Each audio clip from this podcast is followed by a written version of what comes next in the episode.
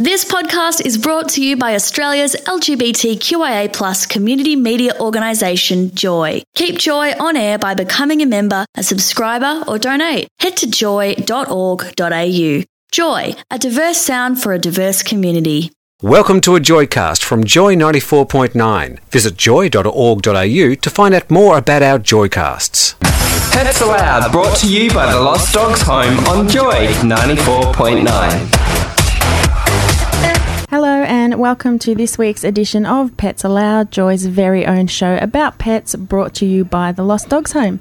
Thanks to the Checkpoint team for keeping us updated on all the goings on in the gaming world. I'm Kristen, and I'll be keeping you company until 5 today.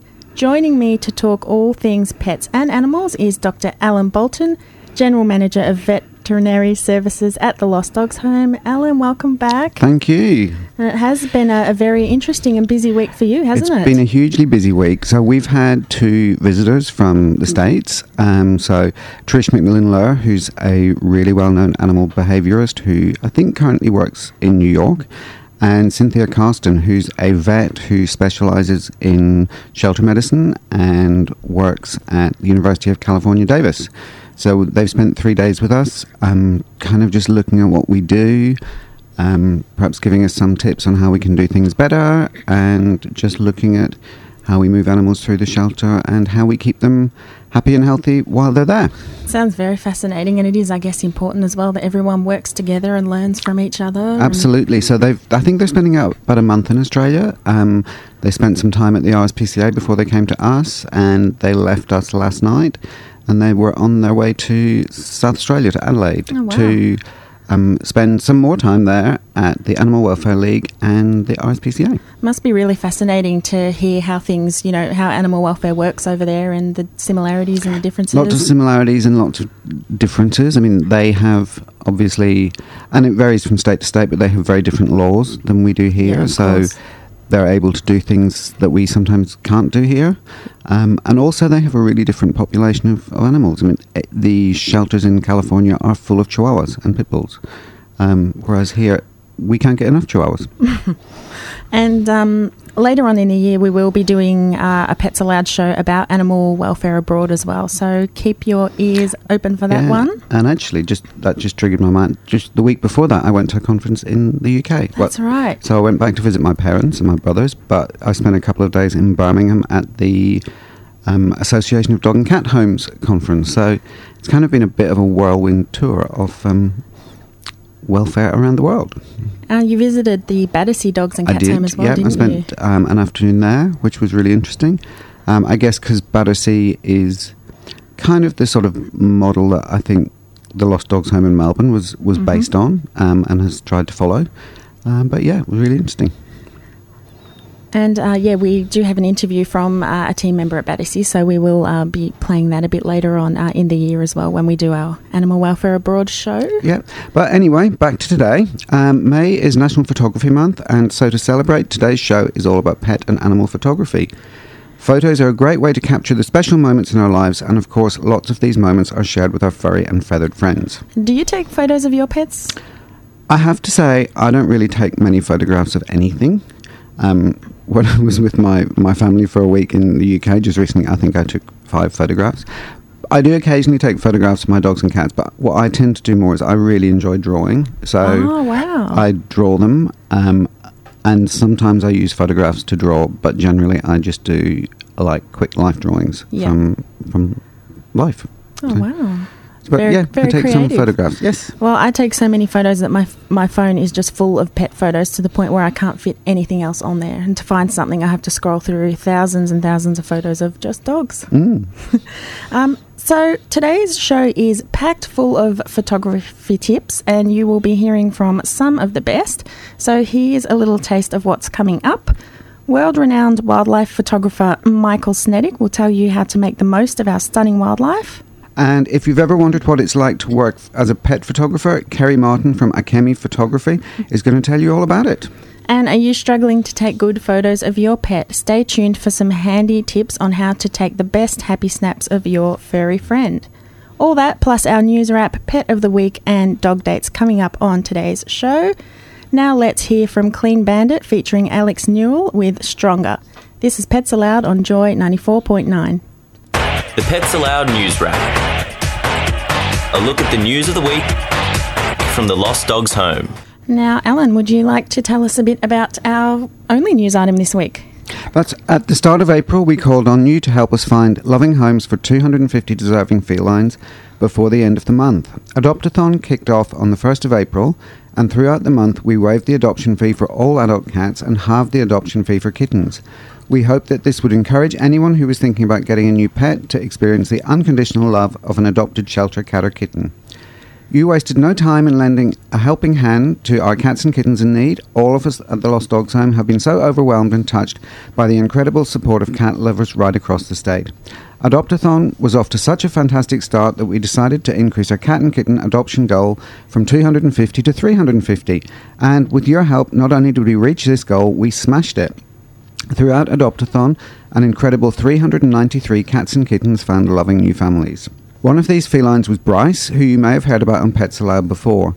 Bryce is a lovely cat who spent quite a lot of time up for adoption at our Campaspe shelter before he came down to North Melbourne. He spent more than 200 days up for adoption, which is a really long time to be without a family of his own. Needless to say, we were all thrilled when he went home with a lovely family last week. I actually um, met Bryce's family when they came in to adopt, and they Mm-hmm. are so lovely. So it's a really lovely lady and three kids as well. And we've seen some photos since then of Bryce cuddling up with the kids, and it's going really well. So Which that's great because it's so lovely to see. It's such a long time to wait around. yeah, you know. absolutely. And they specifically wanted an adult cat as well instead of a kitten. So that's yeah. So, a quick recap of our 2016 Adoptathon. 139 cats and 223 kittens were adopted from our North Melbourne shelter. 20 cats and 11 kittens were adopted from Campaspe. And you shared our Adoptathon post 818 times, reaching more than 106,000 Facebook users. So many of you supported Adoptathon, whether that was through adopting, fostering, or advocating. Without your support, 393 adoptions in just one month wouldn't have been possible, and lots of these cats and kittens would probably still be in our shelters right now. We have a steady flow of cats and kittens coming into us in need of shelter and care. Your help of achieving so many adoptions during Adoptathon has provided much needed space in our shelters to accommodate these animals who have nowhere else to go. Adoptathon has wrapped up for 2016, but many cats and kittens will still need your help, and there's still a few ways you can get involved and make a difference. That's right. And so, even though Adoptathon has ended, you, of course, still can come in to adopt a cat or kitten if you are ready for that lifetime commitment. Uh, um, please do consider opening your home and heart to one of our adoptable cats or kittens. You, you know, after all, we'll be giving them the best gift of all, which is a loving forever home. Now, our North Melbourne and Campaspe shelters still have so many cats and kittens who do need new homes, and with so many available, there's a, a huge variety of personality types as well. So, you are bound to find one who is perfect for you. Now, all of our adoptable cats and kittens do have profiles online, and you can check them out at dogshome.com. If you're not ready to care for a pet long term, why not become a foster carer? Foster carers provide temporary care for a cat or kitten in need of some TLC away from a shelter environment. They may be too young for adoption, they may be recovering for surgery, or just in need of some socialization. As well as helping the individual animal, you'll be helping to create much needed space in the shelter. Foster care can last anywhere from two days to four weeks. All expenses are covered by the home, and you will be contacted within two weeks of applying. For more information, please visit dogshome.com. And another thing you can do, and this is super, super easy, is to simply spread the word. So if you know someone, maybe a family member or a friend or, or a workmate who's thinking about adopting, why not tell them that shelters like the Lost Dogs Home are full of wonderful adoption candidates? You can also pick out an adoptable pet and share their profile on your social media pages. So, really quick and really easy. Um, and those are some of the ways you can help. And um, just back to Adopt-a-Thon, we received an update as well that we want to share with you from uh, a lovely lady named Jo who uh, brought her kids in to adopt uh, a cat. Um, so uh, they adopted Clive. So he was one of the 393 cats adopted throughout Adopt-a-Thon. And um, in her update, Jo said, I brought the kids in to try and find a cat to bring home and spoil. Clive was so gentle with the kids and not interested in running away. He loved cuddles and seemed like he would fit right in at our house. Clive has settled in so well, he sleeps a lot but still loves to play with the kids. And the thing we really love about Clive is that he snuggles in bed with us all night. He seems to make his way around the house and give everyone a turn. Clive loves his bed and he definitely loves food. Shelter pets make fantastic pets. One of the biggest reasons is that the staff know the personality of the cat and can help match them to a house that suits them the best. And so that's what Jo had to say about her cat. Lovely. Um, but we do have many uh, cats and dogs up for adoption. And uh, on that note, let's hear about our pet of the week. This week's Pet of the Week. So, this week's pet of the week is Clyde. He's almost two years old and he's a gorgeous Kelpie cross who is up for adoption at our Campaspe shelter. His ID is 1010548. Clyde is a stunning young Kelpie cross who has energy to burn and is looking for a home with room to move. He has been brought up around kids and sheep and has proven to be a very gentle soul. Clyde can sometimes feel overwhelmed in new environments and it might take him some time to adjust, but with your encouragement and TLC, his beautiful nature will shine through. Now, uh, Clyde already has some basic manners under his belt, and it won't take him long to learn more. He's um, he has a very active mind, and uh, is the perfect candidate for obedience training. Um, now, Kelpies are obviously very smart dogs, and we're sure Clyde would love to show off just how smart he is. Clyde uh, is always on the go, so he'll need a home with a spacious yard and plenty of activities to keep him busy.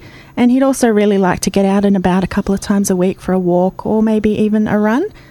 Uh, if you miss the ID number or just want further info, uh, look for Clyde on the Lost Dogs Home website, dogshome.com. You can also call our Campaspe shelter on 5480 3005 or drop in uh, at 520 Mackenzie Road, Echuca.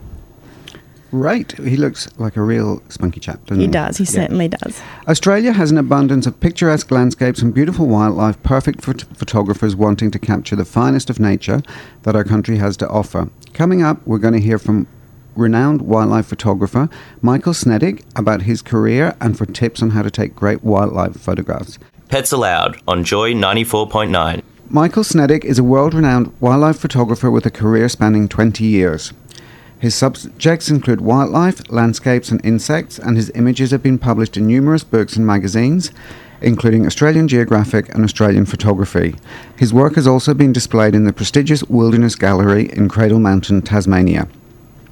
Last year, Pets-A-Loud presenters Sam and Kate spoke to Michael to find out more about his career as a wildlife photographer and to get his tips on taking better nature photo- photographs. According to your bio, wasn't it actually until you were in your 30s that you decided to take up photography? Can you tell us a bit about what inspired you to make ch- that type of change? Yeah, absolutely. Basically, um, when I was a young boy, I was madly into nature, the environment, wildlife. It was a, a real passion of mine. And I started taking photos, I guess, as a hobby 19 years ago. So I'm 50 now. It started when I was 31.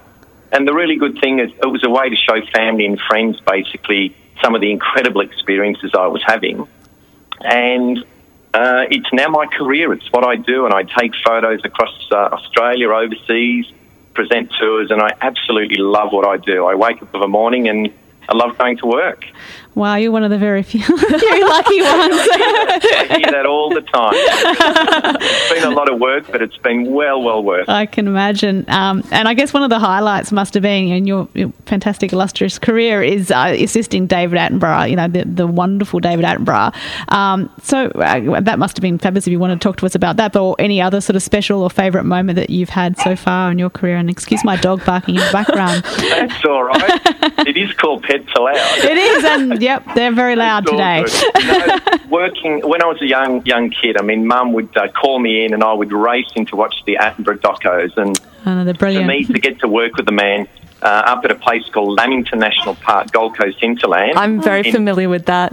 Are you serious? I'm Yeah, Queenslander, That's where I yeah. lived and worked, and I got to work with the great man for two weeks up there on a documentary.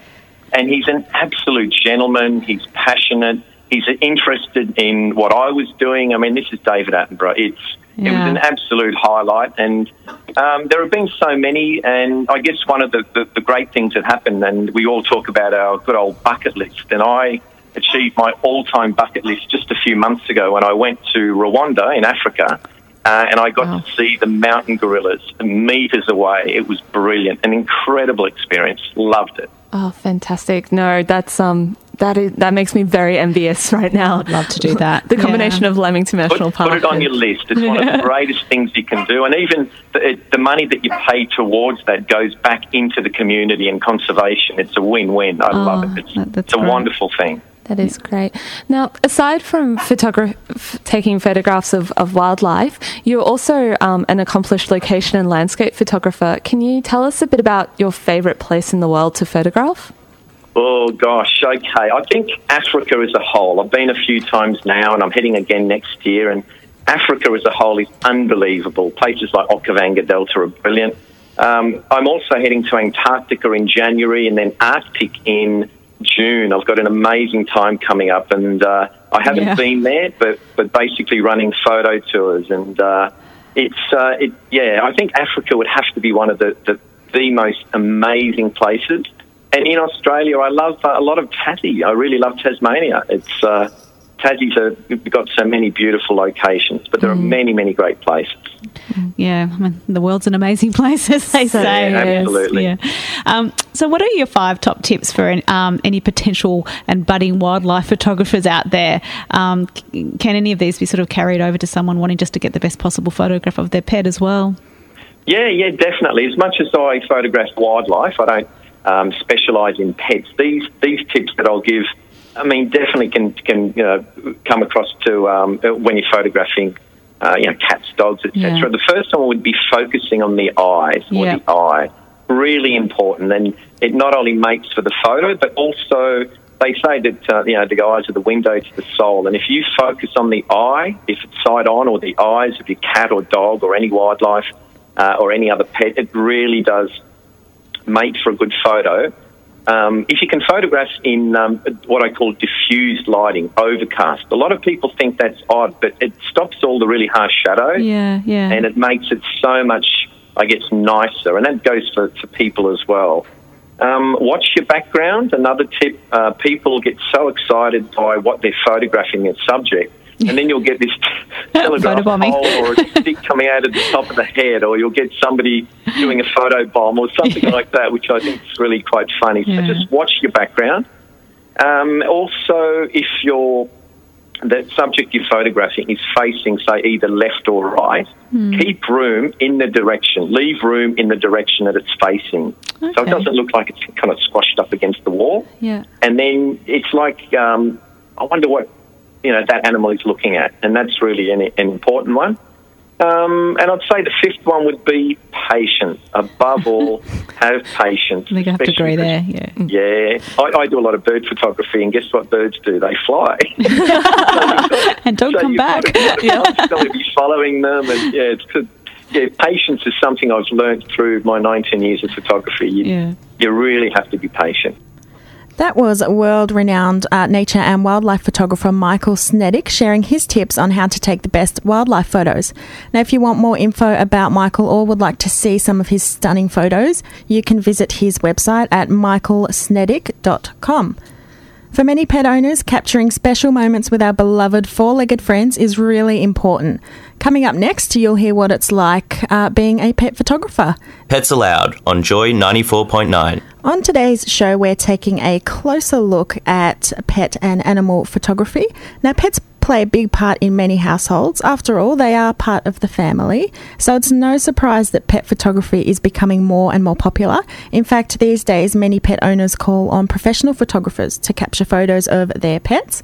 In 2014, Pets-A-Loud presenters Alan and Oz caught up with Kerry Martin, pet photographer and owner of Akemi Photography, to find out what life's like as an animal photographer.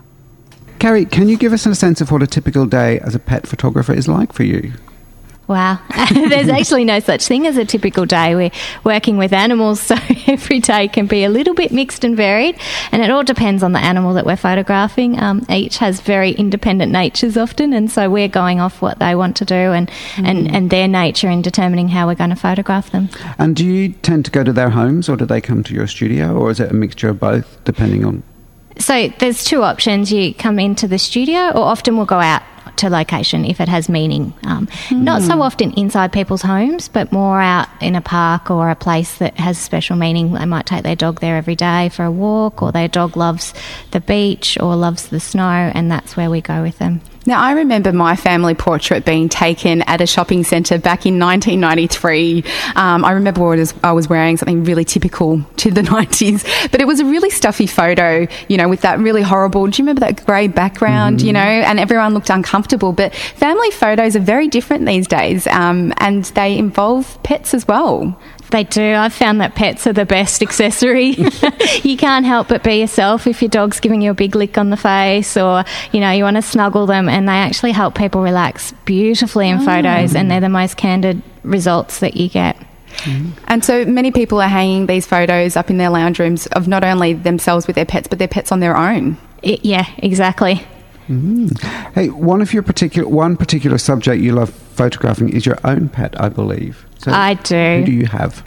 I've got a Japanese Spitz named Kiko. He's very much my muse, and he is how it all started. So it was through taking photos of him and all of his adorable antics that I then sort of wanted to do that more and more, and people started finding me to ask me to do that for them as well. Mm. And through that, I mean, you're, you're in touch with so many pet owners and so many different types of pets. What have you learnt about humans and, and animals and, and that bond?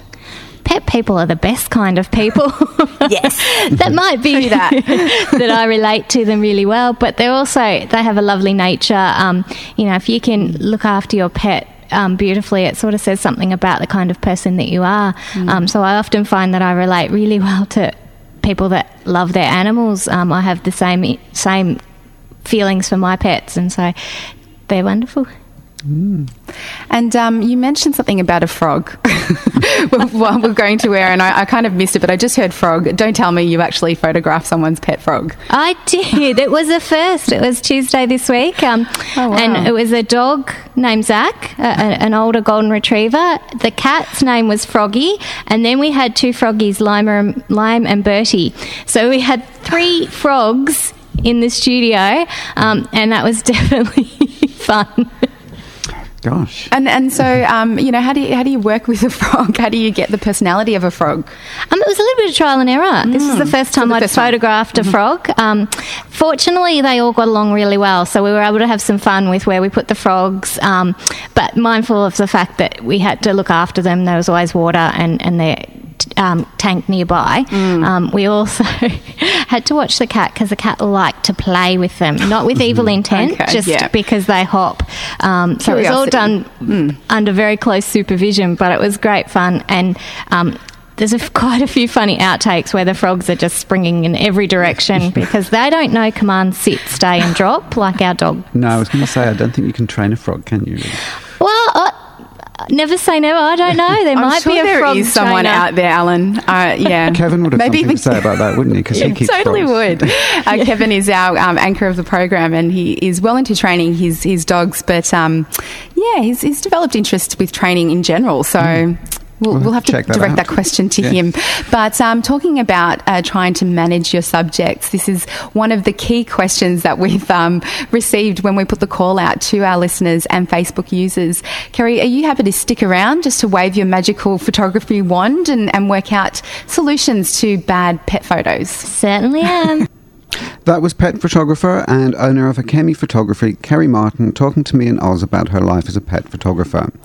Coming up next, Kerry is going to troubleshoot some of your common pet photography issues and give you some tips on how to get the most out of photographing your pet.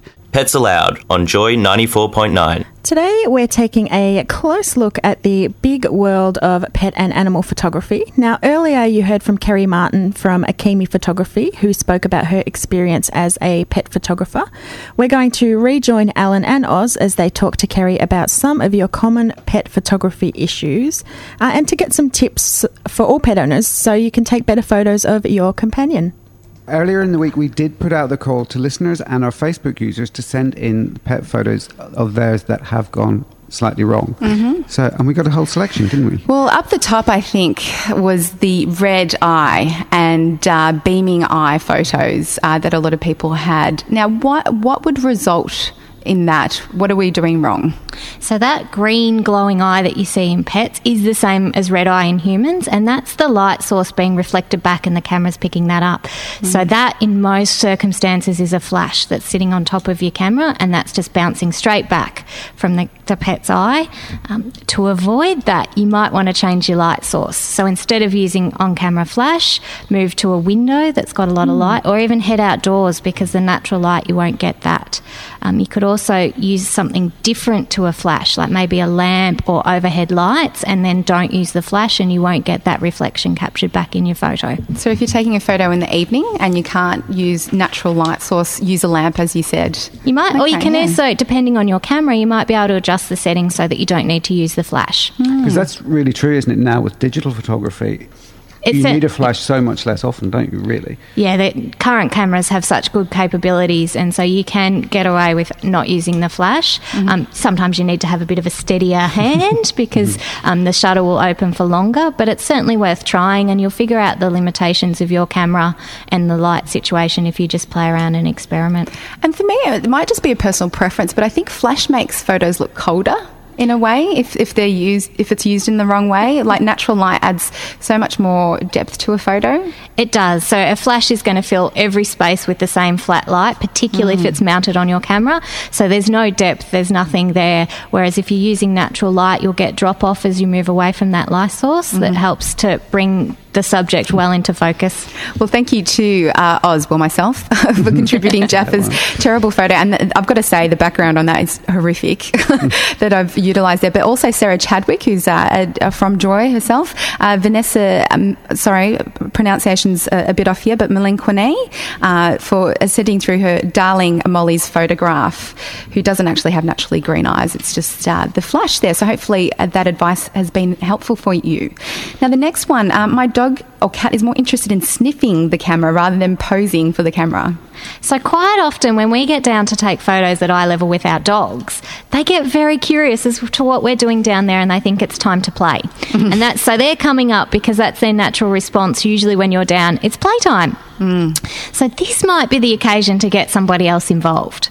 So you could have somebody else that's getting your dog to stay while you're taking the photos, or alternatively, have somebody else take a photo while you're actually playing with your dog. The connection that you have together is going to be a magical photo as well. That sounds good or like a squeaky toy or something behind the camera would you say Well, that will probably encourage them to come Oh, to you okay. more. So you, you more want them to have a reason not to come up to you. So that might be another person. Um, that might be using toys to get them to stay a little bit of distance. But their natural inclination is going to be to approach you. It can also come down to simply training your dog. If they know sit, stay, and drop, then you're going to have a far better chance of even creating a second in which you can take the photo before they approach you. Mm, so that's another we'll be talking about training and the advantages of training later in the program so there you are And the next one's kind of related, is which which is help my dog or cat won't sit still. I can kind of believe that. yeah and that results in blurry photos Yeah. so how do we how do we combat that Lots of animals. I mean, part of the reason we love them is they're joyful and they're playful and they're out and about doing things, but it can make it difficult to take those photos. Um, one trick is to wait for the times where they're naturally less active. So I know for my dog, after dinner, all he wants to do is rest on the couch or else curl up on the bed. And so that for me is a really good time to capture him because he's not going to be moving quite quick quickly when he wakes up. Um, the other alternative is to use a shutter speed that's faster and then capture what they're doing mid movement, but it'll freeze it so that you haven't got the blurry photo, you've just got the action of what's happening. terrific i think i mean there are a couple of things that we can certainly do very quickly Yeah, yeah. and um, just lastly, I love this one. Uh, Martha, uh, our manager uh, in the comms department, sent through a photograph of uh, her cat Lily, who's uh, well, it's hard to tell where the cat starts and, and finishes because um, she's got her propped up on a, a rug that is the same colour as her actual body. Yeah. Uh, so she, her question is, how do we make sure that there's better contrast in photos? So you've got options if you're going to go into taking a photo with a bit of uh, pre-thought. So you could then move the cat or introduce something that's a different colour as the background. So you might um, put out a different bedspread or a blanket for the cat to sit on, which is a different colour from the cat or the dog. Um, and the other alternative is once you've taken your photo to use um, an, an, app that you can get or mm. free online editing to boost the contrast and boost the colours, and that will give you some higher contrast in your photo to help your pet stand out. That was pet photographer and owner of Akemi Photography, Kerry Martin, talking to me in Oz, um, troubleshooting some of your common pet photography issues. You can find out more about Akemi Photography at akemiphotography.com.au. That's A K E M I. Um, so, yeah, have a look. If you struggle to take good photos of your pet, you're definitely not alone. Up next, we will share some handy tips to help you master the art of pet photography. This is Pets-A-Loud on Joy 94.9. If you share your life with a pet, you probably snapped quite a few photos of them over the years, hundreds of thousands maybe. You don't need to be a professional photographer to capture great pet photos. It can be tricky and test your patience at times, but as with many things, practice makes perfect. By knowing your subject and equipment and being patient, you'll be setting yourself up for success. May is National Photography Month, so we thought it was the perfect time to share some tips on how to take great pet photos that will be the envy of your family, friends, and social media followers. So let's go. Okay, so tip number one is know your equipment. Now, this might sound like a bit of an obvious one, but it really does set the foundation for taking great pet photos. So, get to know your equipment before you start. Um, if you use a smartphone, the cameras on those are pretty um, simple to use and seem to do a lot of the work for you. And I guess the best part about using a smartphone is that it's probably with you most of the time anyway, so it's always handy if you know that spontaneous moment does come up. Um, but if you prefer a, a, digital camera or a DSLR camera, um, these will have an automatic setting that can make things a bit easier for you. Um, a lot of them also have um, a variety of other settings, like, for example, there's portrait settings, which is perfect for close up shots of your pet's face. Um, it might also have a sports setting, which can be great for capturing those action shots. So maybe your dog's going for a run at the beach or, or something like that. Now, um, even though the automatic or pre selected settings can um, set you up for the kind of shot you're after, it still doesn't hurt to familiarize yourself with the manual settings and how they work because then you can really make sure that you're making the most of your camera's capabilities. Uh, the next thing really is to take advantage of natural lighting. Um, bright photos are the most eye catching and they really highlight your pet's features, and nothing achieves this better than natural lighting. So just be mindful of the sun's position. Um, you don't want your photos to be impacted by shadows or harsh sunlight beaming right in. If you have an indoor pet or you're taking photos when the weather isn't at its best, a well lit indoor area should be the trick. Keep in mind that flash doesn't always work with pet photos. Using flash can wash out your pet's features and give them that sort of reflective eye that we talked about earlier. Um, and on that note, our third tip is to really focus on the eyes. So, the eyes are the window to the soul, as they say. So, wait for your pet to look directly at the camera, or at the very least, make sure they are facing the camera. Um, sometimes an element of surprise can be the key here. So, you know, let your pet go about their, their business, and when they're in the right position, try making um, making a noise to attract their attention, and be ready to take the photo because their, their attention might not last very long. And I guess what we're really trying to do is capture their character. The most endearing photos are the ones that show off your pet's true character, because that's what makes them so special and unique. Um, do they like to play? Do they like to run, cuddle, or swim? Capture photos of your pet at their happiest and environment where they feel most comfortable. And tip number five is to get down on their level. So the most engaging photos are often those that are taken at the animal's eye level, at kind of, you know, looking at it from their perspective as well, rather than taking those photos from above that can make your pet look really small and doesn't really help, you know, highlight their features. Um, and photos taken from their eye level also gives a much more accurate depiction of their features and their size as well. And then you need to remember that patience is a virtue. Capturing the perfect photo takes time, so be patient with your pet. Remember that they may not understand, well, that they don't understand exactly what you want from them. Don't become frustrated because your pet will sense this and start to tense up. Um, sometimes the best photos come from simply waiting and observing. And I guess to add to that, I would do, you know, do lots of little blocks. Don't Absolutely. You know, don't keep going and going and going. Yeah, when until they your pet when they get sick of it, Yes. give them a break. Which brings us to our seventh and final point, which is have fun. So, photographing your pet should be an enjoyable experience for both of you. Relax, have fun, enjoy your time together, and capture great memories in the process. Now, positive reinforcement is important, so remember to praise your pet. Uh, and also, very important, never to punish your pet. This is not effective and it can cause distress. So, please do not punish your pet. Now, if you notice your pet starts to get a bit sick of it, maybe they're a bit restless or uncomfortable, just give them a break and keep taking photos maybe later on in the day or even another day. There's, you know, plenty of time for that. The last thing you want is to cause any stress to your pet. Um, we hope these tips will help you capture great photos of your pet. If you missed any of them or want to refer to them later, we can put them on our website at dogshome.com. Now, we have almost reached the end of another show, but before we go, we're going to update you on some pet friendly events coming up in your area. That's up next in Dog Dates. This is Pets-A-Loud on Joy 94.9.